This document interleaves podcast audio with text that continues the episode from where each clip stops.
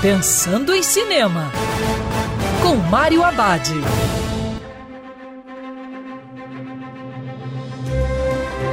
Olá, meu cinéfilo, tudo bem?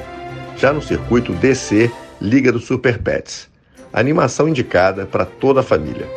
Na história, o supercão Crypto e Superman são melhores amigos que combatem o crime Metrópolis lado a lado e possuem os mesmos poderes. Quando Superman o resto da Liga da Justiça são sequestrados, Crypto deve convencer um atrapalhado bando de um abrigo de animais a dominar seus poderes recém-descobertos e ajudá-lo a resgatar os super-heróis. O bando é formado por o Baticão Ace, a poderosa Oink PB, a tartaruga foguete Merton e o esquilo Chip.